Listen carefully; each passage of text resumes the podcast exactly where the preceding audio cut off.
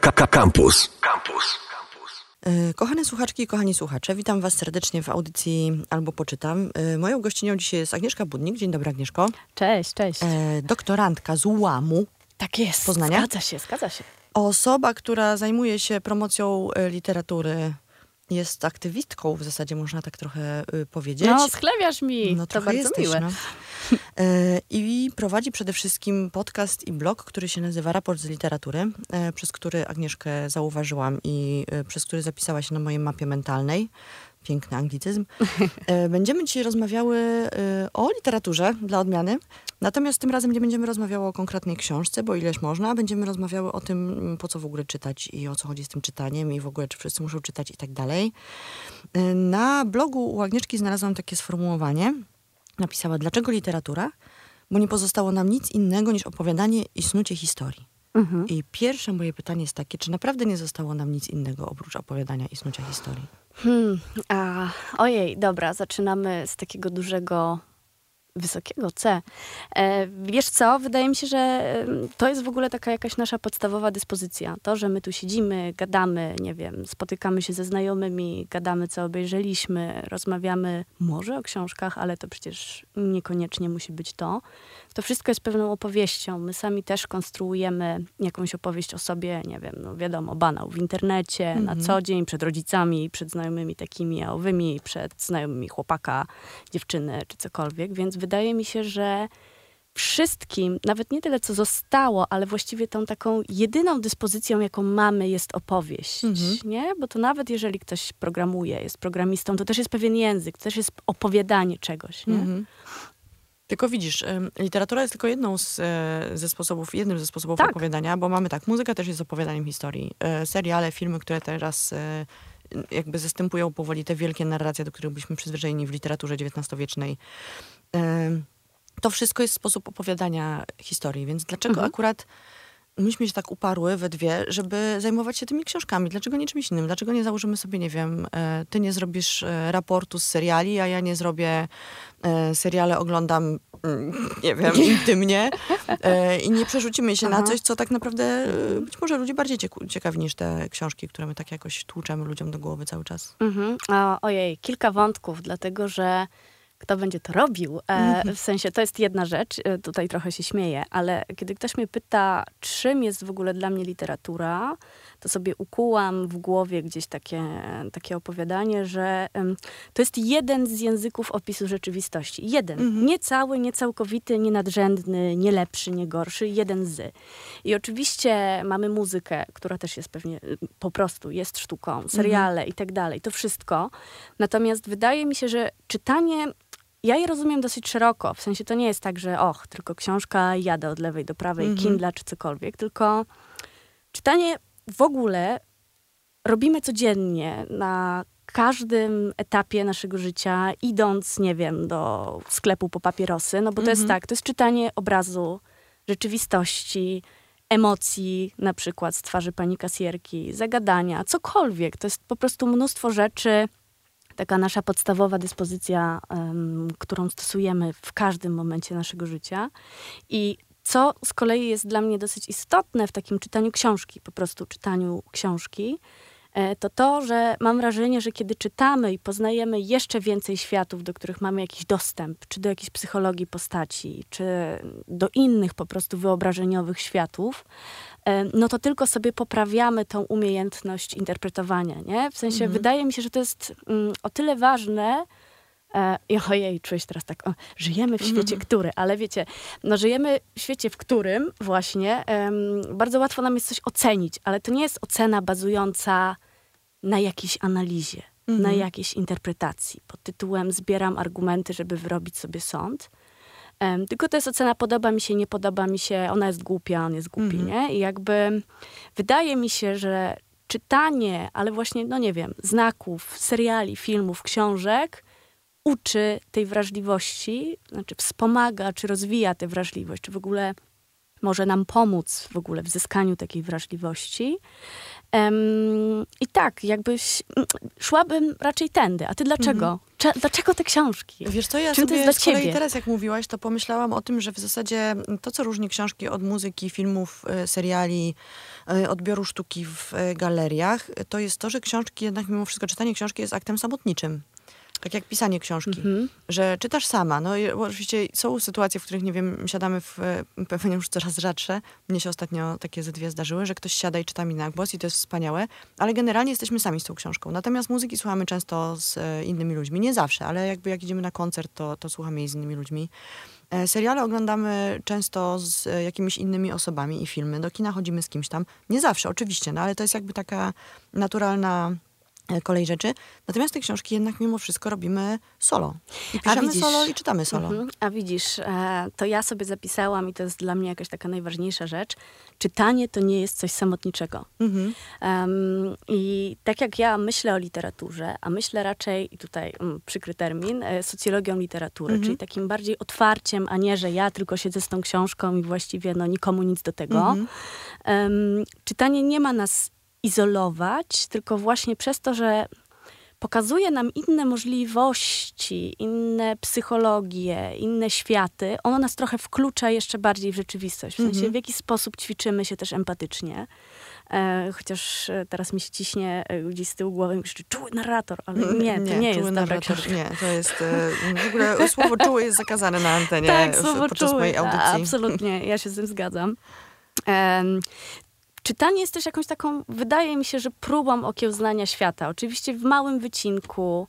Em, oczywiście ta samotniczość, która też przecież robimy ją po to, uprawiamy ten samotniczy tryb życia, który jest lekturą, tak jak na przykład mówisz. Em, czytamy to, mm, bierzemy udział w takiej czynności, dlatego że chcemy coś w jakiś sposób ułożyć w głowie, albo na chwilę się zdystansować od świata, nabyć jakiegoś takiego spojrzenia z zewnątrz. I być może, wiecie, często mm, wybieramy książkę takim kluczem, który też jest jak najbardziej w porządku, że to jest o mnie Mhm. że czuję, że na przykład ta książka w jakiś sposób odpowiada na moje potrzeby. Nie? I Mhm. to jest takie bardzo częste, kiedy rozmawiam z ludźmi, którzy nie są specjalistami od literatury i nie muszą nimi być, Mhm. ale często po prostu szukają jakiegoś albo utożsamienia, albo z drugiej strony właśnie zupełnego odskoczenia Mhm. od świata, w którym funkcjonują. Nie?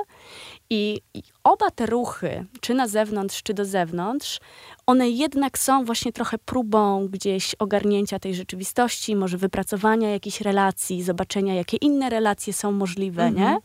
E, Więc dla mnie w takim szerokim oglądzie to jest jednak czynność społeczna, nie? Dlatego ja bardzo lubię mówić o książkach. E, Kiedy mam swój podcast, staram się robić te rzeczy dosyć przekrojowo, ale zawsze z taką pamięcią, że mm, no, opowiadanie o literaturze jest trochę głuchym telefonem, nie? W Mhm. sensie, że to ja wyciągnęłam taką interpretację, to jest to, co ja wyciągnęłam z tej powieści, książki, eseju i wy, drodzy słuchacze, słyszycie moją opowieść. I moja opowieść może wam otworzyć kolejne jakieś Mhm. opowieści, więc jeżeli będziecie komuś może e, opowiadać, o czym ja powiedziałam, to opowiecie to w inny sposób. Być może będziecie chcieli to skonfrontować z książką, o której Mhm. mówiłam, albo z czymś innym, nie? I tutaj zaczyna nam się mm, bardzo fajny, bardzo ciekawy taki głuchy telefon, dlatego że ja jestem bardzo ciekawa reakcji czytelników i czytelniczek, mm, odbiorców i odbiorczyń, bo nie zawsze są to osoby, które na przykład przeczytały te moje Mhm. książki, ale są w jakiś sposób ciekawe tego, o czym mówię, albo o czym ta książka jest. I to nam tworzy już jakąś taką płaszczyznę porozumienia, nie? I Mhm. tutaj jakby ja siedząc po prostu w pustym pokoju przed mikrofonem, co na początku było dla mnie bardzo trudne, że tak, bo była pandemia, ja zostałam odcięta od zajęć Mhm. dydaktycznych, prowadzenia spotkań i nagle zostałam sama, ale okazuje się, że to tworzy jeszcze więk- większą społeczność niż takie krótkie gdzieś spotkania w przelocie, właśnie, że po prostu idę wykonywać swoją pracę przed publicznością. Nie? nie wiem, jakie ty masz wrażenie, kiedy prowadzisz spotkania literackie. Czy one są na przykład dla ciebie, wchodzisz, praca wykonuje, czy, czy, czy jak na przykład właśnie, gdybyś miała sobie porównać rozmowy w radio i pewnie też rozmowy ze słuchaczami, Mhm. którzy cię rozpoznają, co przynosi ci więcej frajdy? To nie jest tak, co mi przynosi więcej frajdy. O innych rzeczach rozmawiam e, na antenie i inaczej rozmawiam o tych książkach, niż z osobami, które, wiesz, to jest g- koncert zespołu na, d- w, na koncercie dy- dedykowanym, występ, Mhm. albo koncert na festiwalu, tak? Na festiwalu przyjdzie ci bardzo dużo różnych osób, nie do końca zado- zainteresowanych być może twoją muzyką. Na twój koncert przyjdą tylko twoi fani, więc na, wychodzę z założenia, że na spotkania autorskie przychodzą ludzie zainteresowani tą książką, tym e, autorem albo autorką. W związku z tym rozmawiamy trochę inaczej. Natomiast w radio rozmawianie o jednej jednej książce, tylko w audycji, bywa trudne. E, szczególnie, że nie zawsze pisarz albo pisarka musi mieć dużo więcej do powiedzenia niż Tak. to, co napisał tak Mhm, naprawdę. mhm. E, Więc dla mnie to są dwie takie ładnie uzupełniające się formuły, plus mam trzecią, którą być może lubię najbardziej, czyli prowadzenie swojego klubu książkowego Boobs and Books e, Mhm. kobiecego, gdzie dopiero ta literatura dostaje życia, tak? Bo to jest, my siadamy w, nie wiem, kilkanaście dziewczyn i kobiet i zaczynamy rozmawiać o różnych rzeczach, które nas w tych książkach, nie wiem, bawią, drażnią, podobają nam się, nie podobają i tak dalej. I wtedy dopiero ta literatura dostaje takiego faktycznie e, takiego rzeczywistego ciała, no. No trochę. i to jest super, bo ja właśnie mam trochę inaczej z prowadzeniem takich spotkań na żywo, pod tytułem, że powiedzmy, że jestem podnajęta, jestem najemniczką Mhm. e, świata literackiego, zdarza mi się. E, to ja zawsze zakładam, i tak samo przy podcaście, że słuchają mnie osoby w każdej z tych sytuacji, które nie przeczytały tej książki Mhm. i być może jej nie to przeczytają. jest dobre założenie. Mhm. Nie, i jakby miałam raz takie spotkanie, to taka mała anegdota z pewnym poetą, który był bardzo znany w środowisku, jest bardzo znany w środowisku. E, To jest mocna poezja, od wielu lat z nami, taka lewicowa. To jest Chyba nazwisko. Tak, to jest nazwisko. Umówiłyśmy się, że nie będziemy rzucać Tak. nazwiskami. Natom- dlatego tak tutaj Mhm. snuję opowieść, kto ma wiedzieć, ten wie. I prowadziłam takie spotkanie, na które przyszło ponad 80 osób, Mm. dlatego że wykształciłam, to jest zawsze straszne słowo, ale wykształciłam sobie publiczność Mhm. na zasadzie, że te spotkania odbywały się co, ty, co dwa tygodnie w tym samym miejscu, Mhm. w setach dwa razy do roku i osoby przychodziły na spotkanie, a nie na spotkanie z. Mhm. I to było dla mnie ciekawe. I ta publiczność nie miała pojęcia, kim jest em, Poeta. e, poeta, albo też drugi poeta, który był redaktorem najważniejszego pisma przekładów. Mhm. Em, I to było bardzo zaskakujące dla tych osób, które jakby w tym naszym środowisku, które jest dosyć małe tak naprawdę, chociaż my jesteśmy przekonani, że ono bywa najważniejsze i Mhm. och, literatura, nic innego i mój Boże, e, to nagle te osoby dostały takie żółte światło, że hej, nie mogę mówić znowu tego samego, Mhm. nie mogę na przykład, jeżeli mam ochotę uderzyć, czy pokąsać prowadzącą, czy prowadzącego, tylko teraz ja muszę jakby zaprasi, zaprosić czytelników, którzy przyszli Mhm. i są ciekawi, nawet odbiorców, chyba wolę mówić odbiorców, Mhm. bo nie zawsze muszą te osoby to przeczytać. To jest dla mnie jak najbardziej okej. Liczy się dla mnie właśnie rozmowa i tym jest dla mnie też literatura, jakimś takim polem dialogicznym. Em, I one muszą po prostu w jakiś sposób porozmawiać z tą publicznością, która jest tego głodna, chce z nimi rozmawiać, jest ciekawa tego spojrzenia na rzeczywistość. Może nie rozumieć wierszy, czy prozy, Mhm. czy czegokolwiek, bo no, bywają różne zakręty w tych tekstach Mhm. em, i to już jest taka zabawa dla wytrwałych, żeby po prostu sobie coś tam wynaleźć, wyinterpretować. Ja do dzisiaj nie wiem, czy da się to zrobić dobrze. Um, chociaż w ogóle powinniśmy usunąć tą kategorię dobrze, źle. Jak jest, tak Mhm. jest. Tak to przeczytałam. E, no, ja już się rozgadałam, e, popłynęłam, pogadałam. Tak, i tym jest dla mnie czytanie i no, o. To ja jeszcze mam takie, bo tak, zastanawiałam się również przed przyjściem tutaj. Są takie dwie kategorie, które e, d- dręczą mnie i drażnią chyba najbardziej. Po Hmm. pierwsze, to jest kategoria mm, różnych inicjatyw, które mają promować czytelnictwo, które to mają e, tytuły mm, typu nie czytasz, nie idę z tobą do O, łóżka, tak, albo mhm. tylko burak nie czyta, Mhm, mhm. albo nie jestem statystycznym Polakiem, e, czytam książki. E, I wyobrażam sobie, co by było, gdyby ktoś do mnie podszedł i powiedział, nie wiem, nie chodzisz do teatru, nie idę z tobą do łóżka. Powiedziałabym, okej, znaczy jakby nie zachęciło mnie to do pójścia do teatru, zniechęciło do tej osoby i do pójścia z nią do łóżka, faktycznie. E, I to jest jedna rzecz, i to jest bardzo wykluczające, i to mi się bardzo nie podoba. E, Mhm. I myślę sobie, że nikogo nie można do tych książek, do czytania książek zmuszać, ani tak naprawdę przekonywać. Jedyne, co możemy zrobić, to opowiadać o nich na tyle ciekawie, żeby być może ktoś po nie sięgnął, i to jest nasze Mhm. e, zadanie na tym świecie. Mission from God, tak? Jak Blues Brothers. Mm, A druga kategoria, o której chyba bardziej chciałabym porozmawiać, to jest kategoria, mm, ostatnio się też często z tym spotykam, jest jedna z wydawczyń, powiedziała kiedyś, że jej książki to jest literatura, nie, że to są książki wysokoliterackie. Mhm. E, I ja sobie pomyślałam, że to nie jest benzyna, która ma być wysoko albo niskooktanowa, tak? To jakby to nie o to chodzi. To e, jakby to jest taka kategoria, której ja nie rozumiem.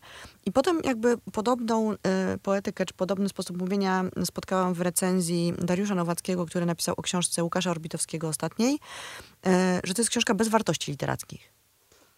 I pomyślałam sobie, że być może duży, dużym problemem jest to, że osoby, które zajmują się tymi książkami w, no, zawodowo, wydaje im się, że one jakby mają jakiś, mm, jakiś... E, Zestaw tajnych narzędzi To raz, ale też jakieś takie, taką, nie wiem, e, właśnie daną e, z jakichś wyższych sił. Tak, umiejętności prorocze Ta, Umiejętności prorocze, mhm. ale też tak, mhm. taki mandat do tego, żeby mhm. powiedzieć, to jest jakby nie literackie, a to jest literackie. I myślałam sobie ostatnio o literaturze środka, którą chyba najbardziej chciałabym się w tej rozmowie naszej zająć i spytać, czy, co ty sądzisz, czym jest literatura środka? Co to w ogóle ma znaczyć? Co to jest za, za nowy twór? Bo on się ostatnio bardzo często pojawia, prawda? Mhm. Jakby w mówieniu o literaturze, że to nie jest właśnie wysoko literackie, że to nie są czytadła, też określenie, które mnie bardzo denerwuje, mhm. gdyż są doskonałe czytadła napisane przez klasyków literatury. Nie wiem, na przykład Remark, tak? E, Łuk triumfalny, to jest czytadło. Tak. To jest kicz i w ogóle jest wspaniały, natomiast nie odbiera to jakby jakości tej literatury. E, więc powiedz mi, dla kogo jest literatura środka? Co to w ogóle znaczy? Dobra. Czy ty myślałaś o tym? E, wiesz co, e, to tutaj już jest parę rzeczy, dlatego że spośród tych trzech rzeczy, tej kategorii wstydu, o której wspominasz i do której się zaraz odniosę, do tej wysokiej literackości i do literatury środka, środka dwie z tych rzeczy są terminami literackimi, mm -hmm. których się uczysz na polonistyce, nie? I jakby tak, wydaje mi się... Spalić uniwersytety. Tak. Zawsze to powtarzam. Tak, na pewno, ale na razie mi płacą, więc okay, na razie to nie, jestem to zadowolona. Na pewno nie dostanę etatu, drodzy Państwo, więc jeżeli wśród słuchaczy jest ktoś, kto chciałby mnie zatrudnić w przyszłym roku, zapraszam. Trochę żartuję, trochę nie, natomiast dobra, zacznijmy, ja do tego dojdę, bo wydaje mi się, że to idzie trochę historią, jeżeli mi mm -hmm. pozwolisz tak Oczywiście, odpalić. Że tak. Proszę bardzo. Tak, bo niestety, drodzy Państwo, drodzy słuchacze, y, mam takie ciągoty do monologów y, i zapominania wątków, ale wypisałam sobie tutaj elegancko w notatniczku, postaram się nie zgubić. No to tak. Och, y, nie czytam, nie idę z tobą do łóżka. No mój Boże. W ogóle powinniśmy zrezygnować z takiej kategorii wstydu. Mhm. Wydaje mi się, że takie właśnie gadanie to jest cały czas to samo snobowanie się, nie? Pod mhm. tytułem, że jestem lepsza, jestem lepszy, bo czytam książki. Ty powinieneś doskoczyć do mojego poziomu. I to jest cały czas taka polityka zawstydzania, która jest no, dla mnie dosyć neoliberalną rzeczą też, nie? W sensie mhm. to jest cały czas ta narracja, że och, tutaj jaki ja jestem lepszy, mam lepsze życie, pracuję w finansjerze i chodzę codziennie na lunche, brunche i tak dalej, mhm. nie? Jakby ty powinieneś robić to samo, żeby czuć się dobrze, bo taki jest, powiedzmy, że nie wiem, taki jest modus operandi, nie? Natomiast ja jestem bardzo przeciwka, przeciwna czemuś takiemu, no bo to w ogóle nie chodzi o to. Jeżeli w taki sposób będziemy rozmawiać i myśleć o literaturze, że są ciemne masy, które nie czytają i my, jacyś oświeceni, którzy czytamy i w ogóle potrafimy o tej literaturze rozmawiać, no to nie zejdziemy za daleko, książka umrze i to jest bez sensu. Ja mhm. też jak jestem zmęczona, odpalam serial, jakiś po prostu, wiecie, och, milion odcinkowy, ostatnio jakiś manifest, czyli coś tam, jakieś odwróceni, odwróceni lości na Netflixie.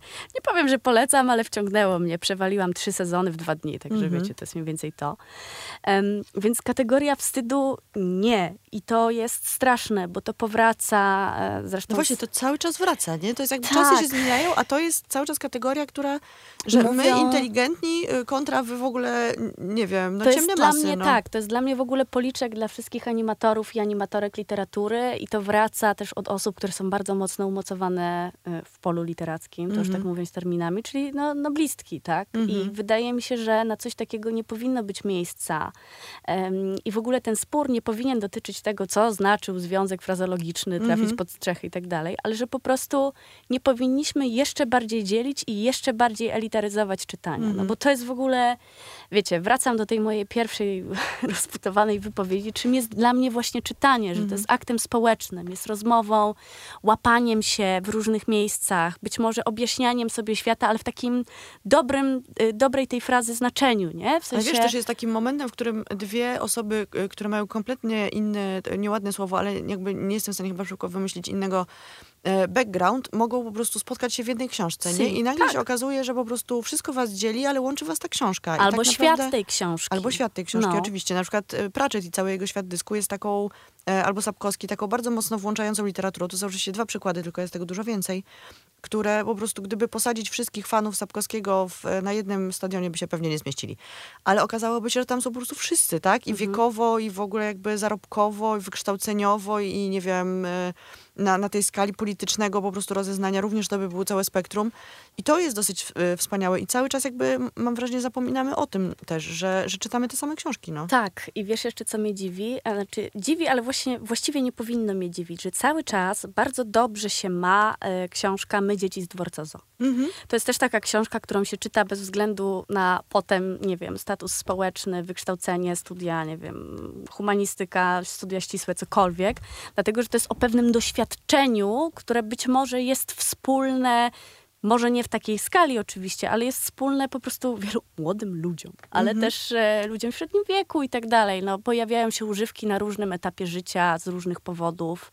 Nikomu do tego, żeby to oceniać, ale to jest jednak jakaś taka książka przestroga, którą naprawdę mnóstwo znajomych moich gdzieś mhm. czytało na jakimś etapie życia i to nie są osoby, które są związane z literaturą, nie? Mhm. Więc to jest to. Wydaje mi się, że też taką ciekawą drogą jest e, ekranizacja i potem ludzie są ciekawi, czy może jest coś więcej w tym świecie. Mhm. Dalsze części książki, cokolwiek, jeżeli coś jest bazowane na książce.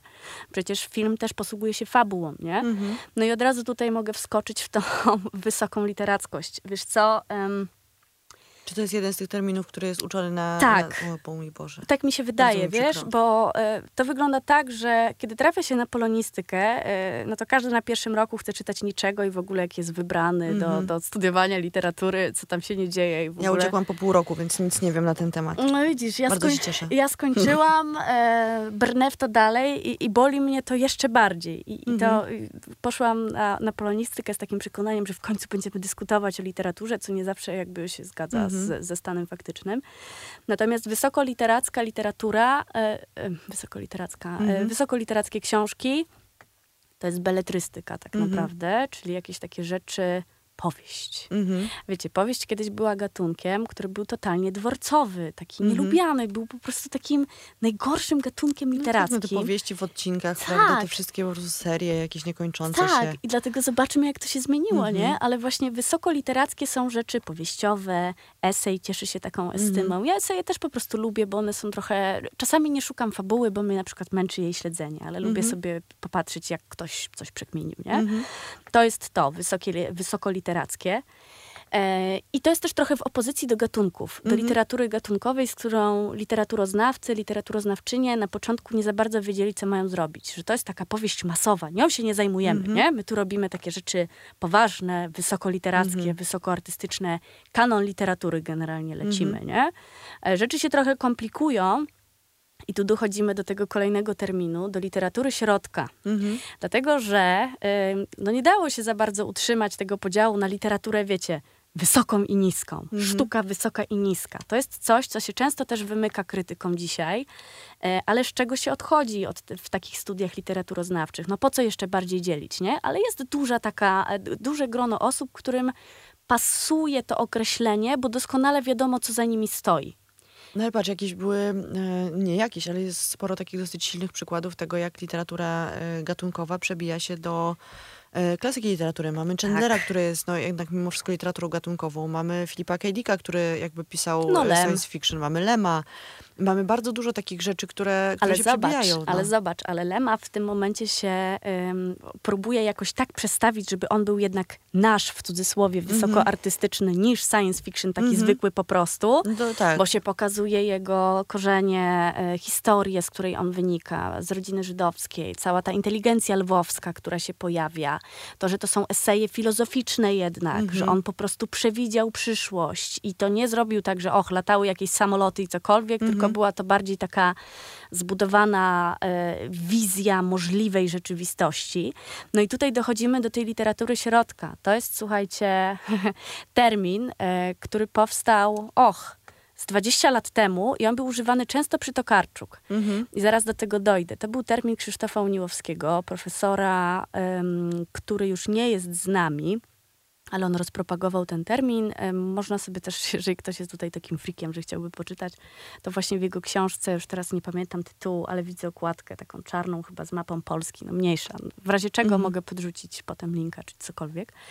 Um, literatura środka to jest... Y coś pomiędzy. To nie jest ani sztuka w założeniu, teoretycznie, Mhm. ani sztuka wysoka, ani niska, to jest coś, co łączy. To jest Mhm. trochę takie postmodernistyczne gadanie, nie? W sensie, że łączy nam się na przykład forma powieściowa z chwytami literatury gatunkowej. Mhm. Ja to wolę nazywać ambitnym popem na przykład, nie? Że to jest coś takiego, że wiecie, mamy em, jakieś piosenkarki popowe w stylu, o Boże, no teraz możecie mi linczować, ale no nie wiem, Dody albo No. Madonny. No tak. I jakby Madonna byłaby literaturą środka w tym przykładzie i byłaby Mhm. właśnie takim ambitnym popem, no Doda trochę gorzej, nie? Mhm. Więc wydaje mi się, że to jest niezłe porównanie i mm, proza Olgi Tokarczuk bardzo dobrze tu pasuje, bo jeżeli sobie popatrzymy i ona nawet jak dla mnie coraz bardziej się ześlizguje z tego ambitnego popu w gorsze rejony, bo ona miała świetne książki, które można by było pod to pociągnąć, bo ona była trochę dla każdego. Każdy, tak jak wiecie, Szreka się na przykład ogląda z dziećmi, nie? Pod tytułem, że dzieci się dobrze bawią, a dorośli też, bo No, wykminiają pierwsze 15 książki, drogę e, no, Pierwsze książki do to dialogów. było w ogóle Young Adult, jeszcze zanim e, jakby u nas Tak, funkcjonowało takie tak, określenie, tak? tak. Podróż ludzie, księgi i tak, Tak. dalej. To są rzeczy, które są... Ja to czytałam mając tam lat tak. 15-16 i super się bawiłam na tym. I to jest dokładnie to. A jeżeli Mhm. ktoś ma ochotę z akademii sobie przysiąść, wiecie, u tutaj poszukać, och, ale odniesienie do księgi, Mhm. wiecie, coś tam, coś tam, a może Szulca dokleimy, a może coś tam. Widzę, że ostatnio Szulc tak jakoś wraca, co mnie trochę bawi, trochę cieszy, trochę zaskakuje, ale Mhm. um, bo on jest jednak trochę anachroniczny w języku. Schulz i Faulkner. To są takie dwie rzeczy, które po prostu tak, takie, wiesz... Faulkner dla będą- młodych, gniewnych. Jakie będą kolory w ogóle w tym e, sezonie? Tak. Zielony i limonkowy, tak? I to są właśnie jakby... Też To takie jest- trendy tak, mamy, co? To, to jest jest dosyć to. za- zabawne. To jest właśnie to, e, ale tak, literatura środka jest właśnie czymś pomiędzy. I teraz tak, ja uważam, e, jeżeli mam się odkrywać, że to dobrze, no bo to jest rzecz, która może być interesująca dla wielu. Mm, Natomiast y, była taka też bardzo mocna recenzja mm, opowiadań bizarnych Olgi Tokarczuk, bo to było takie pierwsze bardzo mocne jakieś zerwanie z taką powiedzmy, że literaturą, no właśnie, używając tych kategorii wyższą, a pójście bardziej w gatunek, bo tam się działo dużo rzeczy gatunkowych. Tam były science fiction, opowiadania i tak dalej, i tak dalej.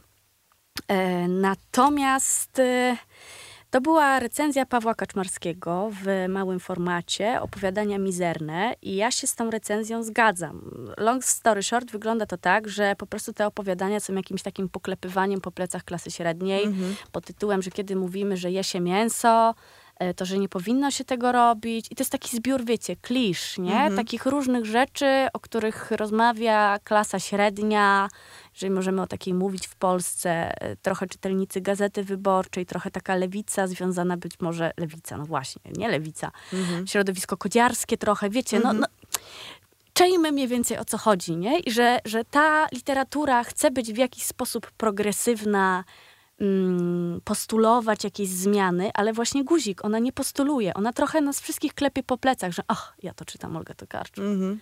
A Ja to po prostu wiem wszystko o problemach e, współczesnego świata, czy cokolwiek, że, że to jest jakaś Na taka literatura. zdanie. Tak, no to jest mniej więcej to. I to jest groźne w tej literaturze, bo ona jest takim snobowaniem się, które się przebiera. Mhm. Nie? Że to nie jest, że och, czytam tylko... Boże, kogo, kogo możemy sobie... Wiesław Myśliwski, no jego nie nazwiemy ambitnym popem, tak? No. Widzę tę minę, Zrobiła ale minę. długi traktat, coś, co, Mhm. co w, w naszej głowie pewnie jest taką, wiecie, trzeba przysiąść, śledzić taką wolno płynącą historię. Ja lubię te rzeczy, bo ja na przykład lubię Zebalda i to jest dla mnie taka literatura, która Mhm. Jak daje będziesz mi... mi stawiała w jednym miejscu Sepalda i Myśliwskiego, to bardzo szybko będzie musiał wyjść ze studia, żeby się pokłócić. Nie, nie, nie poza stawiam anteną. znaku równości, ale tak oczywiście, że Zebald jest wyżej. Oczywiście. Mm, to, jest, to jest dla wszystkich jasne i teraz to my się snobujemy. Natomiast e, Nie, po prostu bardzo trochę kochamy. trzeba. No, ja też bardzo kocham. To, to jest, tu możemy sobie zrobić taki kącik, wiecie, kochania. A jeżeli chcecie poczytać też fajne eseje o Zebaldzie, to Małgorzata Łukasiewicz w My Czytelnicy chociażby, tam są świetne eseje o Zebaldzie. Tu już e, słuchaczki i słuchacze albo poczytam, e, być może mm, mają trochę dosyć Sebalda, bo już była i rozmowa oddzielna o Sebaldzie i w zasadzie w, w każdej możliwej Mm. audycji, w którą, którą, e, m, którą z kimkolwiek w ogóle robię, zawsze ten Sebald musi gdzieś paść, więc mam wrażenie, że to już Mm. jest tak trochę tłumacz. Więc... Ale właśnie wróćmy, wróćmy No. do tej literatury środka.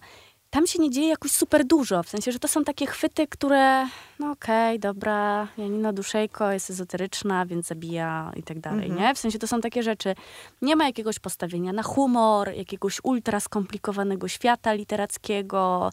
To wszystko bazuje z jakichś takich, ja to wolę nazywać prefabrykatów. Mhm. I na przykład początki Olgi Tokarczuk takie nie były, ale ostatnie książki takie są. No i nie mnie oceniać, czy to dobrze, czy źle, na pewno poszerza jakby dostęp do, do, do literatury, w sensie, że więcej osób może się jakoś być może odnaleźć w tych książkach, być może zabrzmi im coś ciekawego, bo w opowiadaniach bizarnych na moje jest dużo odniesień, na przykład do Edgara Lana Poe, który też jest, ma swój osobisty jakiś taki fandom Mhm. i fanów. Ja akurat nie jestem tutaj w tym w tej grupie, ale no, można to też tak śledzić, albo przeczytać to właśnie jako takie, wiecie, szybkie opowiadanie science fiction, e, kto tam kogo zabił, w ogóle co się stało i czemu dom się na końcu zawalił, nie? Więc można to zrobić w ten sposób. E, I to jest to, to jest literatura środka, więc tutaj ja jeszcze mm, nie potrafię do końca powiedzieć i, i to chyba też nie jest moja rola, czy to dobrze, czy to źle, że ona jest, Wydaje mi się, że jest w niej dużo szans, ale jest w niej też dużo zagrożeń. I tym zagrożeniem jest właśnie to przebieranie się w snobowanie, nie? W sensie, że bardzo łatwo, w sensie to nam nie rozwiązuje do końca tego problemu na wysokoartystyczne i niskoartystyczne, bo ja widzę, że bardzo szybko właśnie ta literatura zostaje wciągana do tej wysokoartystycznej, nie? Chociaż to rzeczywiście był jakiś taki temat bardzo żywotnie, wydaje mi się, dyskutowany w jakichś latach 2010, gdzie te rzeczy się rzeczywiście działy. Opowiadania Tokarczuk gra na wielu bębenkach czy cokolwiek. To były świetne rzeczy, świetne miniatury, świetnie zrobione. E, No, ale tak, e, wydaje mi się, że nie wiem w sumie, kogo jeszcze można by dopisać do tej literatury środka, No bo... ja na przykład uważam, że Orbitowski to jest literatura No środka, tak. że Twardok to jest literatura świat- Tak, środka. tak, E, Jest tak. bardzo dużo bardzo dobrych pisarzy w Polsce. Zaraz powinnam wymienić jakąś pisarkę, bo mi się dostanie po łbie. Mhm. E, Ale to są takie rzeczy, które są bardzo dobrą literaturą Tak. i to jakby im niczego nie odbiera, ale posługują się pewnymi e, narzędziami, które znamy z tej literatury być może gatunkowej, być może popularnej, bo ja też nie, nie, jakby chyba nie jestem Mhm. Tak. fanką tej literatury gatunkowej, w sensie takiego określenia. No Rozumiem, o co zobaczmy, niej chodzi, tak, ale... zobaczmy Twardocha, nie? W sensie to są świetnie zrobione książki. Właśnie to jest ten klucz. Też są świetnie zrobione. Research jest niewiarygodny. Mhm. E, językowe uwarunkowanie, głębia bohaterów bywa różna, ale jest całkiem niezła, Mhm. nie? I tak samo było przecież u Tokarczuk przy księgach Jakubowych, czy przy innych rzeczach. Jej nie można odmówić tego researchu. Mhm. Tylko po prostu czasami jakby, właśnie to jest takie, tak, tak, ale research, wow, Mhm. ale książka, no trzeba dać nikę, nie? Mhm. Ale potem się okazuje, że ta fabuła, no nie wiem, księgi Jakubowe mnie strasznie zmęczyły. One były po prostu Jestem w szoku, że je przeczytałaś całe, bo dla mnie to jest po prostu w audiobooku, książka... wiecie, naprawdę. A. Ja to przesłuchałam w audiobooku. Nie, bo jak ja widzę książkę tej grubości, to jest niestety dla mnie już. To polecam e, pożegnanie. audiobook. To polecam audiobook i mnie przekonał do audiobooka, słuchajcie, Michał Witkowski. Oczywiście nie osobiście, ale po prostu przeczytałam. Kiedyś musiałam po prostu na studia szybko przeczytać książkę, a już mi się nie chciało, a chciałam przeczytać, ale nie miałam czasu, więc kupiłam Każdy z audiobooka. nas to zna. No właśnie, e, ściągnęłam sobie audiobooka Jezu, jak on czytał to Lubiewa. W ogóle nie ma sensu czytać Lubiewa w książce. Trzeba posłuchać, jak Michaśka to czyta. Naprawdę. I jakby wtedy mówię, dobra, wiecie, księgi Jakubowe e, wzięłam do rodziców, mówię, dobra, przerwa świąteczna, przeczytam, nie? W ogóle guzik, prawda? Potem wracałam 15 razy do tego samego wstępu, bo musiałam czytać 15 razy od nowa tę książkę, bo już zapomniałam w natłoku bohaterów, co tam się działo. Audiobook, serio, naprawdę. Okej, to jest jakiś... e, No. Też Piotr Żelazny, który kiedyś był gościem u mnie w audycji, powiedział, że oni z, z żoną mm, przesłuchali właśnie Tokarczuk e, w audiobooku, bo byli chorzy na COVID i nie mogli czytać, bo ich bolały Tak. oczy, bo jeszcze w zamierzchłych czasach tak się objawiał COVID czasami. E, I też mi opowiadał właśnie o tym, że to jest dużo łatwiej przyswajalne wtedy. Tak, tak, zdecydowanie. Zwłaszcza jeżeli, no właśnie, tylko jeżeli pewne typy książek się słucha dobrze Mhm. w audiobooku, które nie są jakoś super skomplikowane. Mhm. I to jest też właśnie ten wyznacznik literatury środka, nie? że to można przesłuchać na audiobooku. Bo na przykład Zebalda sobie trochę nie wyobrażam. W sensie on za bardzo No, jak meandruje. podkreślać zdanie w audiobooku? To jest bardzo trudne. no właśnie, to I jak do niego to. wracać i czytać jeden fragment pięć razy, jak nie? Robić retardację, Mhm. i jak, jak się nie zgubić w piętnastokrotnie złożonym, nie, że to jest jakiś wyznacznik świetnej książki, Ale, lubimy takie, więc tak, jakby takie na mamy przykład, przykłady. nie? Mhm. Tak.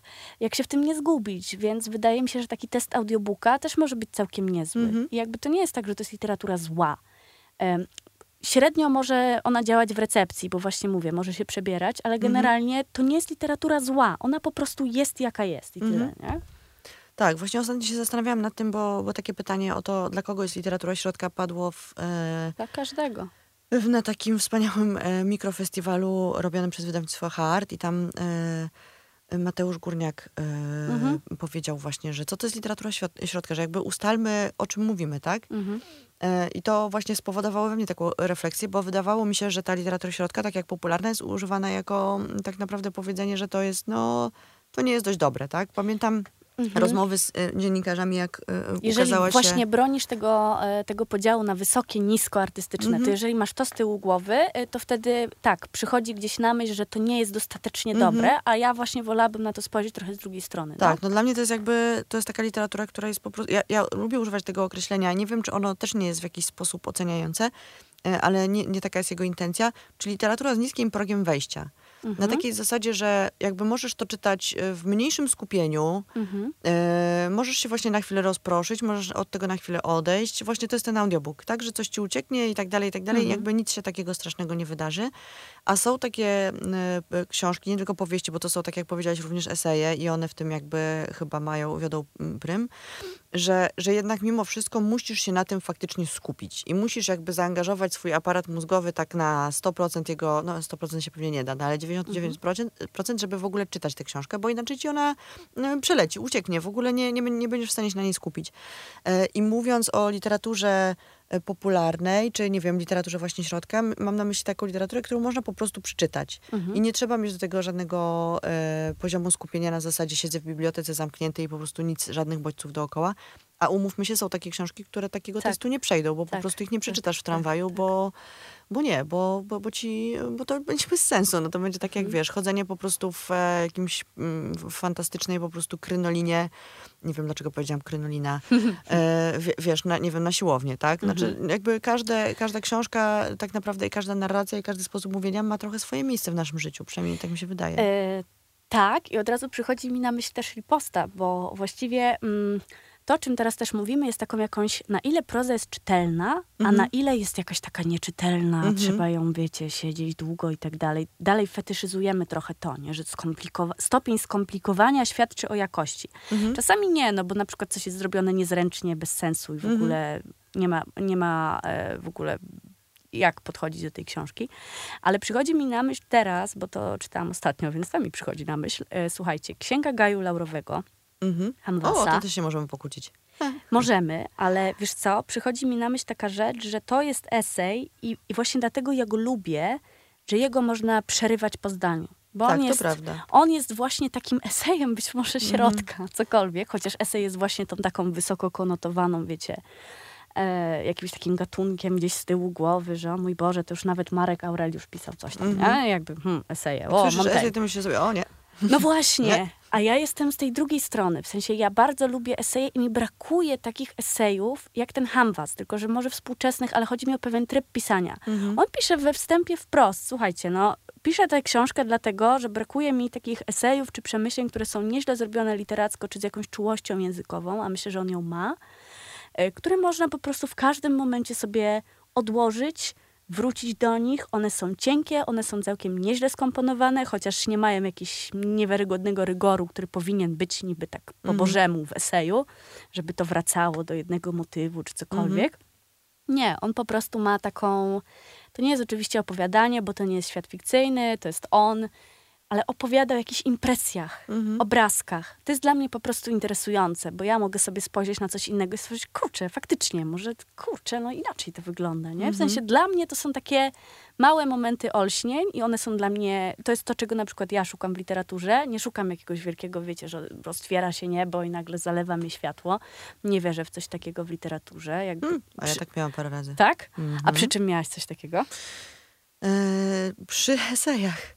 E, on się nazywa Elliot Weinberger, dobrze mówię? Okej. E, który był wydany raz chyba w charakterze, Mhm. a potem druga, drugi jego zbior, zbiorek, w zasadzie bardzo mały, był wydany przez Austerię, to się nazywał Wodospady. Niestety nie No pamiętam. widzisz, nie czytałam. Nie Chętnie pamiętam tego zajrzę. charakterowego. Mhm. I miałam takie, że po prostu czytałam te, te jego rzeczy i tak sobie myślałam, o mój Boże, to mi w ogóle totalnie umknęło w rzeczywistości.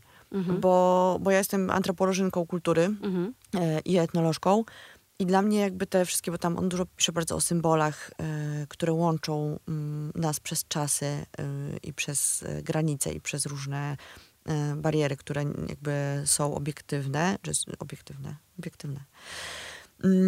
I ja to czytałam i miałam raz na jakiś czas naprawdę takie po prostu, że ktoś mi tutaj otworzył jakieś, wiesz, bramę do, do innego świata i tak, takie nagłe zrozumienie na mnie spływało i to mhm. faktycznie było to. No i Anna Karenina, o której już jakby milion razy mówiłam, to było dokładnie to samo, w sensie to było faktycznie olśnienie okay. i jest nim co jakiś czas, jak do tego wracam. Okay. E, więc ja wierzę w tą e, moc literatury taką e, oczyszczającą i mm, rozjaśniającą w tym takim dosłownym tego słowa znaczeniu. W sensie to jest naprawdę mhm. objawienie. Jak tak czasami. tak sobie pomyślę, to mam taką jedną książkę, do której się wstydasz przyznać i ja się boję ją przeczytać tak. na nowo bo ja miałam wtedy olśnienie, a nie mhm. miałabym go dzisiaj. I to nie jest na tego? przykład, wiesz co, mi się już bardzo trudno czyta rzeczy, chociaż próbuję wrócić do tego, żeby czytać z przyjemności, mhm. bo mnie na przykład mocno skrzywiła taka lektura, że właśnie studencka, że siedzę i zakreślam. Spalić uniwersytety. No. Boże, to jest radio studenckie. Przepraszam, oczywiście nie znaczy, należy palić co? uniwersytetów. Przyjdźcie na moje zajęcia. Ale y, trzeba diametralnie zmienić system, na, w sensie system nauczania, to wiedzą wszyscy, ale mhm. po prostu my naprawdę mamy na uczelni, abstrahując, dużą wolność robienia zajęć po swojemu, tylko mhm. po prostu robienie rzeczy, e, wiecie, odbębnianie rzeczy, czy robienie ich tak samo przez wiele lat jest łatwiejsze. Mhm. Po prostu, nie? Jakby, no, Droga no, na skróty zawsze jest e, bardziej kusząca. Tak, tylko że właśnie czasami, no wiecie, uczelnia wymaga takich rzeczy. No ale dobra, to jest inna rozmowa. E, natomiast e, jakie było moje olśnienie? Słuchajcie, 100 lat samotności. Mhm. To była jakaś taka książka, która, licealne lektury, e, która była dla mnie czymś przedziwnym, pod tytułem, że to jest dla mnie zupełnie inny, odjechany świat. W mhm. sensie jest ubrany w rzeczy, które ja znam, widzę i nazywam tak samo, natomiast te rzeczy składają się w zupełnie inny obrazek, nie? Czyli, że na przykład, nie wiem, no, ja widzę kwadrat, a tam jest po prostu jakaś rzeźba 3D jeszcze, która płonie w ogóle mm -hmm. w tej mhm. książce. Nie? I to było dla mnie takie, Jezus, to jest możliwe, więc jakby 100 lat samotności jak najbardziej, e, ale się boję wrócić do tej powieści.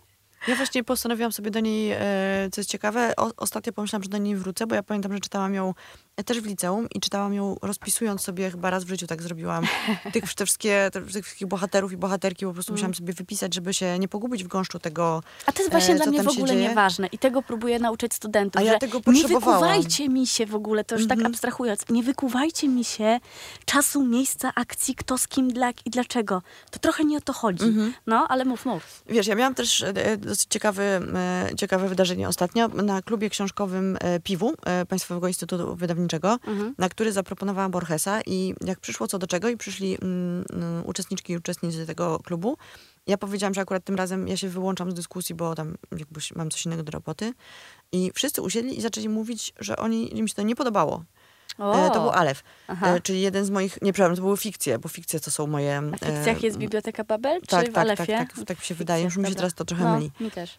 I, I właśnie przyszedł któryś z uczestników i powiedział, że on y, nie rozumie tej książki Y, w ogóle. I od tego jesteśmy my. Ale właśnie nie. A ja mu powiedziałam tak, książek nie trzeba rozumieć. I będę stała mhm. na straży tego e, do końca swoich dni i broniła tego przekonania. Mhm. Książek rozumieć nie trzeba. Ja mogę przeczytać, e, nie mając żadnej wiedzy e, na temat świata, mogę sobie przeczytać, nie wiem, Walzera tak. i przeczytać go wyłącznie jakby litery, które tam są zawarte i może mi się to bardzo spodobać. Jeżeli będę chciała sięgnąć głębiej, to oczywiście, jeżeli mi na to pozwoli czas i, e, i chęci i nie wiem, e, cokolwiek, to mogę to zrobić. Natomiast ja uważam, że książek, które czytamy, poezji, którą czytamy, nie trzeba rozumieć, to jest po to, żeby dostarczyć nam przyjemności, e, żeby być takim trochę wehikułem dla naszych myśli, no bo to też robią, to, to robi literatura, tak? Że każdy mhm. jakby tę książkę jedną, o czym wspomniałaś, każdy ją przeczyta inaczej, tak? Dla tak. jednego to będzie o miłości, dla drugiego o zdradzie, dla trzeciego po prostu o mhm. moralności, a dla czwartego o II wojnie światowej dziękuję, do widzenia, tak? I w ogóle gdzie tam jakaś miłość była. E, I ja uważam, że każdy ma prawo tę książkę odczytać tak, jak chce. Oczywiście osoby, które potem piszą o tych książkach, e, które nazywają się krytykami, czy dziennikarzami, czy dziennikarkami zajmującymi się literaturą, już jakby tak bardzo powierzchownie czytać nie powinny, bo one są od tego, żeby e, być może pokazać jakieś kierunki, tak? Też nie oceniać, bo, bo to jest jakby, mm. tylko pokazać kierunek no interpretacji. właśnie, oceniać czy nie, no bo to jest też, rozmawiałyśmy poza anteną tak. o recenzjach, ale to może zaraz. E, wiesz co, tak, ja się z tobą zgadzam. A dlaczego powiedziałam, że to jest nasza rola? W sensie ja tak poczuwam swoją rolę, bo mi się włącza komponent dydaktyczny. Ale taki wiecie, trochę pod tytułem e, perypatetycy, czyli pochodźmy i pogadajmy w takim razie. Mhm. Jakby, ale co jest dla ciebie problemem? Czego nie, mhm. na przykład, jakby, co jest dla ciebie trudne w tej książce? Co cię nudzi? I jakby mhm.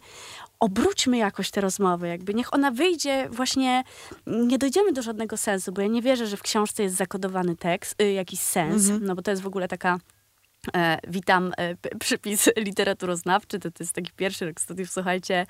E, trochę się wybiera mimowolnie to, kim się jest, jeżeli jest się mhm. literaturoznawcą. Czy wierzę w to, że jeżeli odkoduję wszystkie klocki w literaturze, y, w tej książce, to dojdę do jakiegoś sensu i jakiegoś obiektywnego oświecenia. I to jest, no właśnie, esencjalizm, że tam tkwi mhm. jakaś esencja.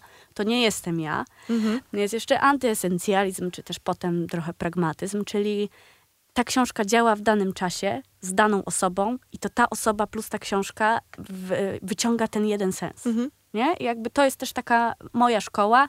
To jest odwieczny problem literaturoznawców i, i każdy się lubi jakby przechwalać, kto jest kim um, i kto jest lepszy, chociaż tu mhm. nie ma lepszego rozwiązania. To są dwie zupełnie skrajne po prostu punkty widzenia, dwa zupełnie skrajne punkty widzenia na literaturę.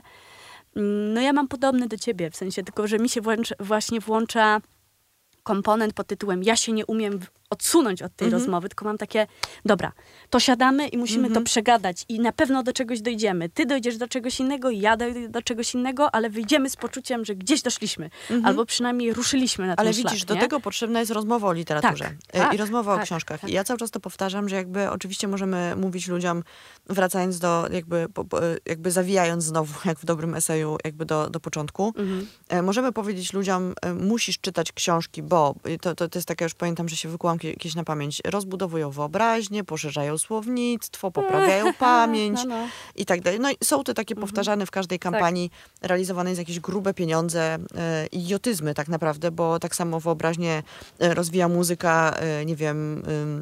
Pamięć rozwija, nie wiem, gry sudoku. komputerowe. Tak, tak no. tak, jakby bez przesady. Natomiast y, właśnie rozmowa potem o tych książkach, które się przeczytało, to jest być może taka rzecz, która jest najważniejsza.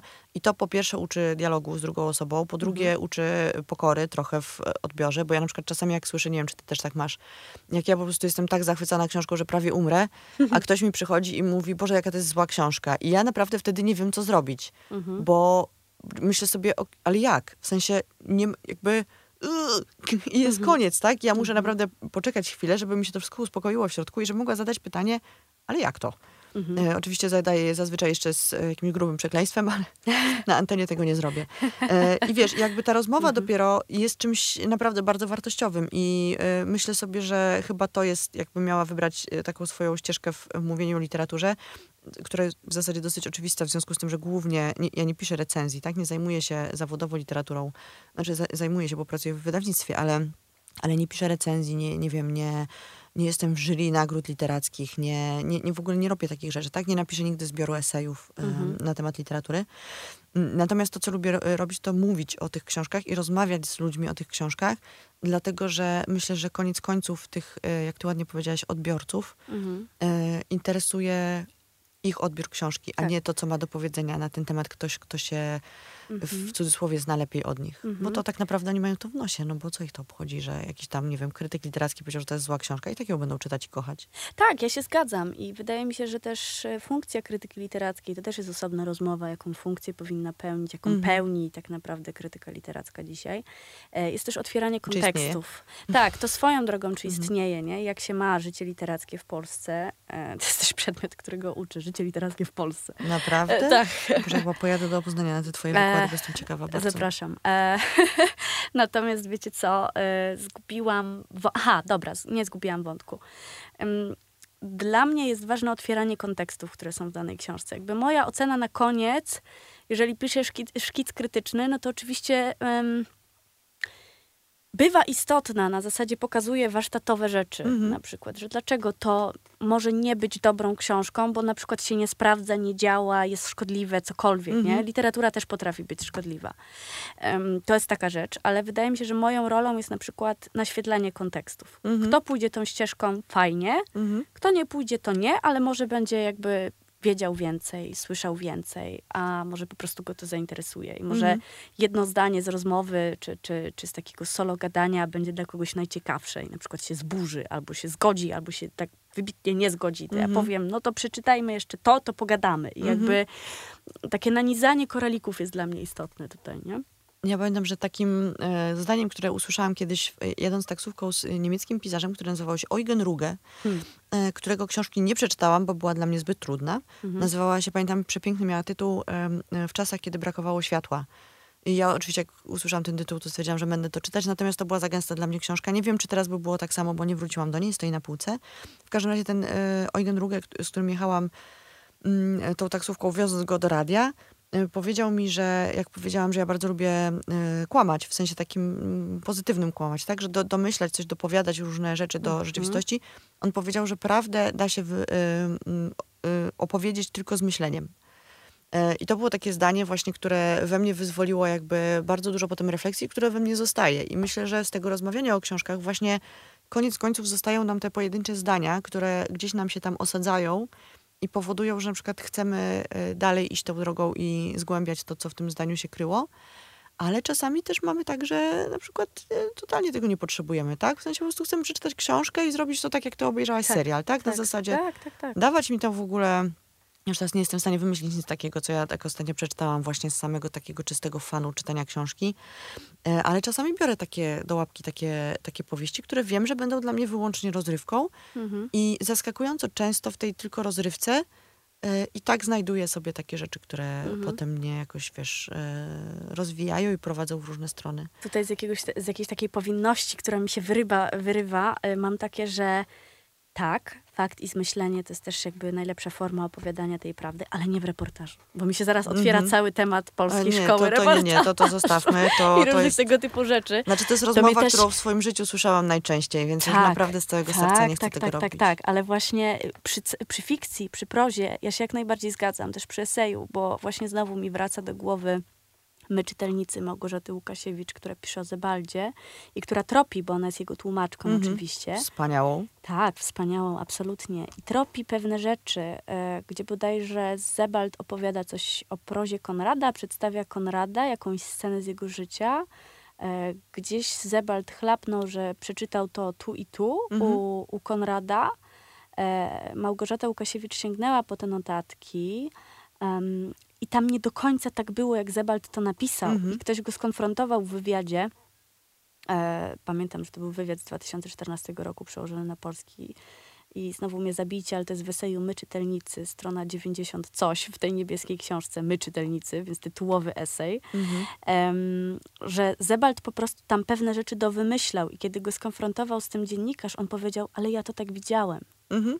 nie? I No właśnie być może to jest najważniejsze. tak, i to jest właśnie ta funkcja prozy, literatury, nie? Mhm. W sensie nie, mie- nie mieszajmy też tego właśnie, to, to ja da, daję taki przypis, y, Mhm. nie mówię, że ty to robisz, ale nie mieszajmy tego właśnie z reportażem, że tak można, Mhm. bo tutaj się otwiera całe pole do nadużyć, nie? Ale właśnie trochę na tym polega fikcja, nie? Mhm. Na, na trochę innym spojrzeniu, że być może to nam się ułożyło w jakąś całość. Ale widzisz, i teraz znowu z kolei y, y, zataczamy kółko i wracamy do y, krytyki i krytyków i tego, czy ludzie mają prawo, y, mają, y, napisać na swoim Instagramie, który nie jest Instagramem krytyczno-literackim, Mhm. mają prawo napisać, ta książka jest wspaniała, doskonale napisana, w ogóle wysokogatunkowa proza i tak dalej, i tak dalej.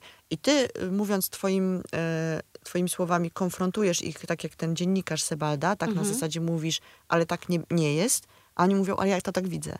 Mhm. I pytanie teraz, e, jakby jak to oceniać, nie? W, jest- w takim sensie, że Mhm. ja na przykład uważam, chociaż oczywiście czasami gotuje mi się wszystko w środku, jak czytam bardzo dobre recenzje bardzo, bardzo złych książek, złych, bo źle napisanych, złych, bo szkodliwych, tak jak ty to powiedziałaś, Aha. tak? Czyli tych na przykład szkodliwą książką idealnym przykładem jest 365 dni. Tak. Tak, to jest szkodliwa książka. Tak, tak. E, I jak e, widzę taką recenzję i takich ludzi, którzy mówią takie rzeczy, wszystko mi się w środku gotuje, ale z wiekiem i latami spędzonymi na czytaniu e, staram się zatrzymać w sobie ten, e, tą zagotowaną wodę. Być może para idzie mi uszami, ale myślę sobie, że ludzie mają prawo do tego, żeby powiedzieć że im się ta książka po prostu bardzo podobała i wiele zmieniła w ich życiu i oni uważają, że to jest świetna literatura. E, hmm. Grubo, wiem. Wiesz co, bo tu mi się otwiera parę takich rzeczy. Mają prawo powiedzieć wszystko, ale jeżeli my chcemy mieć ten aktywistyczny moment, mhm. y, to ja czuję w sobie obowiązek powiedzenia, no ale moment. Mhm. I tutaj, no, co mogę zrobić? Odeszłaś do literatury. I słuchajcie, jest taka książka, znaczy, bo esejów było takich mnóstwo profesora Markowskiego. Jest książka, esej w charakterze Wojny Nowoczesnych Plemion. Mhm. I tam możemy, mm, tam jest dużo uproszczeń, e, o których też rozmawiałam z profesorem, który jest ich świadom i on po prostu tak to widzi, że tak to działa. Ja tu bym się nie zgadzała, że jakby, ja jednak widzę więcej odcieni szarości, ale może rzeczywiście czasami drążę za bardzo. Natomiast jedna rzecz tam jest taka, która e, jest bardzo dla mnie cenna w tej książce, czyli różnica między opinią a interpretacją. Mhm. I my żyjemy, tak jak mówiłam na początku, coraz bardziej w świecie opinii. Fajne, niefajne, głupia mhm. i tyle. Jakby... Płakałam. Właśnie, ale najbardziej tego głupia, nie głupia, dobre, niedobre. Mhm. Nie zadajemy sobie pytań dlaczego. Mhm. W sensie to są sądy, które są oparte na afekcie, na takim czystym, wiecie, przygodnym, ach, fajne albo nie. Nie na jakimś takiej, nawet jak najmniejszej procedurze myślowej. Mhm. I e, opinie mnie do końca nie interesują. Czy mhm. to jest, o, dobre, niedobre. Pokaż mi argument. Mhm. I wtedy ja mogę pokazać mój argument, i albo ja kogoś przyciągnę, no to jest niestety trochę taka właśnie walka, mhm. e, te wojny, e, albo ja kogoś przeciągnę na swoją stronę i, i na przykład właśnie na drodze argumentów pokażę, ale zobacz, to nie jest według mnie, według mnie dobra książka, bo na przykład warsztatowo to, mhm. albo to, tu jest na przykład straszliwe uproszczenie, które no nie powinno się pojawić, bo ono na przykład jest szkodliwe, ale mhm. coś tam mi się bohater podoba. No okej, okay, ale nie bierzmy rzeczy bezkrytycznie, więc mhm. jakby ja bym rozdzielała bardzo mocno jednak.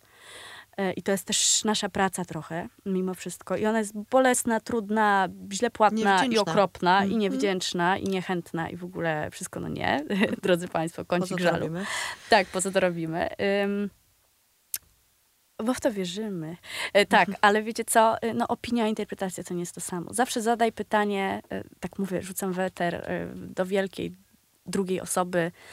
Zawsze zadaj pytanie, dlaczego? Mhm. Jakby ale na jakiej bazie masz tą opinię? To już nie jest wtedy opinia, tylko to już się zaczyna jakaś interpretacja. Mhm. Zachodzi inny proces, gdzie ktoś właśnie musi jakby obronić e, swoje zdanie. I właśnie o tym mówiłam też na początku, że dla mnie to czytanie e, jest coraz bardziej szlifowaniem tej umiejętności krytycznego patrzenia na rzeczywistość. Nie? Mhm. I właśnie krytycznego to nie znaczy negatywnego, ale po prostu jakiegoś takiego. No właśnie, to też powiedzmy tak, bardzo tak, wyraźnie. Tak, tak, tak, krytyczne podejście do literatury to nie jest krytyka w e, takim e, powszechnym rozumieniu, czyli to jest skrytykowanie czegoś, czyli powiedzenie, że to jest tak. niedobre i -hmm, złe. -hmm. Krytyka to jest analityczne podejście do czegoś. Tak. Więc krytyk, absolutnie kochane słuchacze, e, słuchaczki, słuchaczki i słuchacze, krytyk ma prawo i obowiązek krytykować literaturę mhm. i wszystkie inne rzeczy, jakby, którymi się być może zajmuje, bo taka jest jego rola, a wy macie prawo się z tym krytykiem, krytyczką nie zgadzać, tak. oczywiście. Tak. Tylko nie, nie zgadzajcie się mówiąc, krytyk jest głupi, tylko e, s, mhm. czasami jak, jak coś budzi w was taki sprzeciw wewnętrzny, że ktoś na przykład źle ocenił, tak jak ja mam, że ktoś źle ocenił książkę, która jest dla was ważna, albo bardzo dobrze ocenił książkę, którą uważacie za niedobrą, to starajcie sobie zadać przynajmniej trzy pytania, jak E, chyba jedyne, co mi przychodzi do głowy, jak koleżanka pyta, e, czemu ci się podoba ta sukienka? Mhm. I mówisz, nie wiem, bo jest zielona, bo ma guziki, bo ma fajny krój i bo ma kieszenie, tak? I mhm. to są przynajmniej te cztery, niech będzie ich pięć tych argumentów. Nie wiem, jest z miłego materiału. E, niech to będzie pięć argumentów, które znajdziemy sobie, żeby wytłumaczyć swoją opinię na temat e, czegokolwiek. Mhm. I w książkach też moim zdaniem powinno to działać, nie? Tak, Że jeżeli chcesz tak. się pokłócić z drugą osobą na temat książki, to miej wcześniej w głowie ułożone pięć argumentów, tak? Mhm. Dlaczego ta książka jest dla ciebie, nie wiem, ważna, dobra, fajna, cokolwiek, cokolwiek. I bo... nie unikajmy tych spotkań, bo to nie jest tak, żeby sobie udowodnić, kto czyta lepiej, mhm. mądrzej mhm. i kto lepiej zrozumiał książkę, tylko właśnie o to chodzi w tym wszystkim, żeby sobie poszerzyć coś, nie? Żeby wartością tak naprawdę w tym wszystkim jest właśnie to spotkanie, ta, mhm. to, ta, ta, taka bitwa o literaturę, czy mhm. cokolwiek, nie? No. Ja kiedyś powiedziałam takie zdanie, które mi się spodobało i to oczywiście jest dowodem na jakiś mój egotyzm ogromny, ale cóż na to poradzę. Taki mam zestaw cech. Powiedziałam kiedyś, że mnie się rodzą najlepsze myśli, najlepsze pomysły w dyskusji mhm, i tak. w konfrontacji z drugą osobą. I tak samo jest ze wszystkim też tak naprawdę tak i uważam, no. że z literaturą też tak jest. Więc kochane słuchaczki, kochani słuchacze, E, bardzo Was serdecznie zachęcamy oczywiście do czytania książek. Nie każemy, nie, nie zmuszamy, nie mówimy, że będzie niefajnie, jak nie będziecie czytać, ale zakładam, że skoro słuchacie audycji o książkach, to być może już je czytacie. Ale nie musicie. E, nie musicie, możecie iść na spacer, możecie iść popływać, to jest równie fajne. Natomiast jak już chcecie z kimś rozmawiać o książce, jak macie potrzebę rozmawiania o, o książce, to proszę przygotujcie sobie przynajmniej w głowie e, pięć jakichś w ogóle określeń tej książki, które, których możecie użyć w, w rozmowie, które wykraczają poza podobało mi się, nie podobało. Dlatego, pięć to że... dużo, trzy wystarczą. Trzy wystarczą, no dobrze, no to ja jestem maksymalistką. Dla mnie by było pięć. E, I przede wszystkim rozmawiajmy o tej literaturze. E, mhm. Jeżeli przeczytacie jakąś książkę, e, dzwońcie do ludzi, którym, cytując Sufina, jeżeli książka wam się podobała, powiedzcie o niej ludzi, ludziom, których lubicie. Jeżeli wam się nie podobała, powiedzcie ludziom, których nie lubicie. W każdym razie rozmawiajcie o książkach, e, bo to jest być może jeszcze ważniejsze niż e, czytanie ich po prostu. Tak. Ja na koniec tylko rzucę e, taki cytacik, który sobie wypisałam, bo nie mogłam sobie tego pożałować. Właśnie, właśnie z tej książki Małgorzaty Łukasiewicz, My czytelnicy. To jest cytat z Kawki, który nadał tytuł. My, czytelnicy, jedyni świadkowie rozmowy. I w tym też jest jakieś takie, takie zdanie, które Wspaniałe. mnie bardzo uderza. Tak, więc z tym was zostawiam i bardzo wam dziękuję. Dzięki ci. E, dziękuję wam bardzo i mam nadzieję, że nasza, nasze blablolenie e, przyniesie wam jakąś, e, jakieś odpowiedzi i że będzie dla was w jakiś sposób ważne. Tego się po sobie spodziewamy nawzajem.